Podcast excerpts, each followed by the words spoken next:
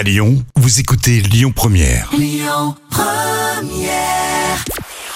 Bonjour à tous et on débute avec les audiences télé d'hier. France 3 s'est adjugé la première place des audiences en prime avec la carte au trésor. Elle survolait hier l'Alsace et a donné des envies d'ailleurs à 2,44 millions de téléspectateurs, ce qui représente 14,7% du public. En deuxième, TF1 avec rendez-vous chez les Malawa, film de Christian Clavier et Sylvie Testu, 2,19 millions de suiveurs, quasiment ex mais troisième M6 grâce à deux nouveaux épisodes de son jeu estival Les Traîtres. Hier, je vous parlais des audiences du Tour de France et c'était encourageant. Et bien aujourd'hui, c'est l'été, c'est aussi l'heure du bilan pour M6 et c'est très décevant.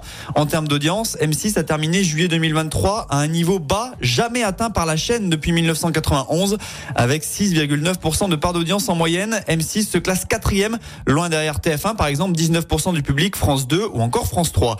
Lui a un petit peu disparu des écrans télé mais il arrive quand même à faire parler de lui et à l'occasion de la Coupe du Monde des filles, Pierre Ménès s'est lâché. Je dois être franc, ça ne me passionne pas sur les deux matchs que j'ai vus dans cette Coupe du Monde.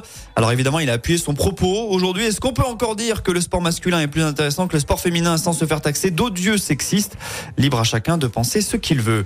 Sinon, on jette un petit coup d'œil au programme du soir sur TF1 de la télé-réalité avec Ma mère, ton père, l'amour et moi. Sur la 2, Joyeux anniversaire Renault, une série dramatique sur France 3, L'amour prodigieuse. Sur la 5, on voyage avec des trains pas comme les autres. Et puis sur M6, on va tenter de remonter la pente avec du classique, Cauchemar en cuisine. Écoutez votre radio Lyon Première en direct sur l'application Lyon Première, lyonpremière.fr et bien sûr à Lyon sur 90.2 FM et en DAB+.